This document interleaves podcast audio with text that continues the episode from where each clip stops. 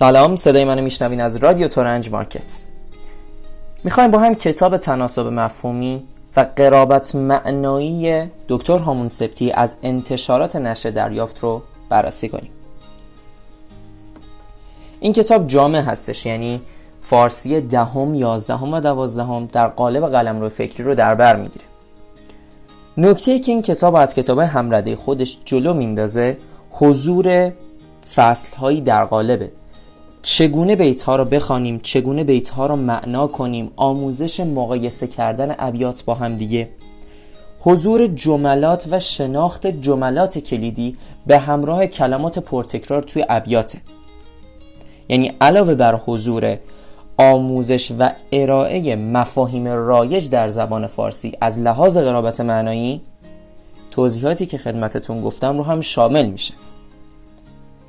کتاب قریب به 500 تست رو دارا هستش که تست ها از سطح آسان به سخت مرتب شدن و گام به گام، قدم به قدم سطح دانش ادبی دانش آموز افزایش میده. طرح گرافیکی مناسب و جذاب هم عملاً کششی برای خوندن این کتاب که در دانش آموز ایجاد میشه.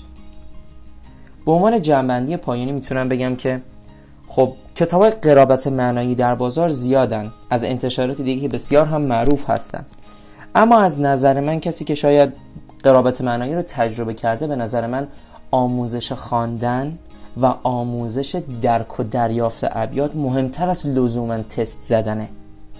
چون اگر شما بلد باشین که ابیات رو درست بخونین، علاوه بر قرابت معنایی در آرایه‌ها، در دستور هم دچار مشکل نخواهید شد.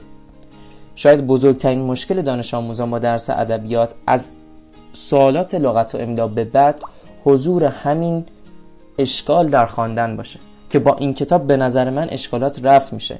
چون من واقعا زمانی که شروع کردم به استفاده از این کتاب در خوندن ابیات مشکل داشتم.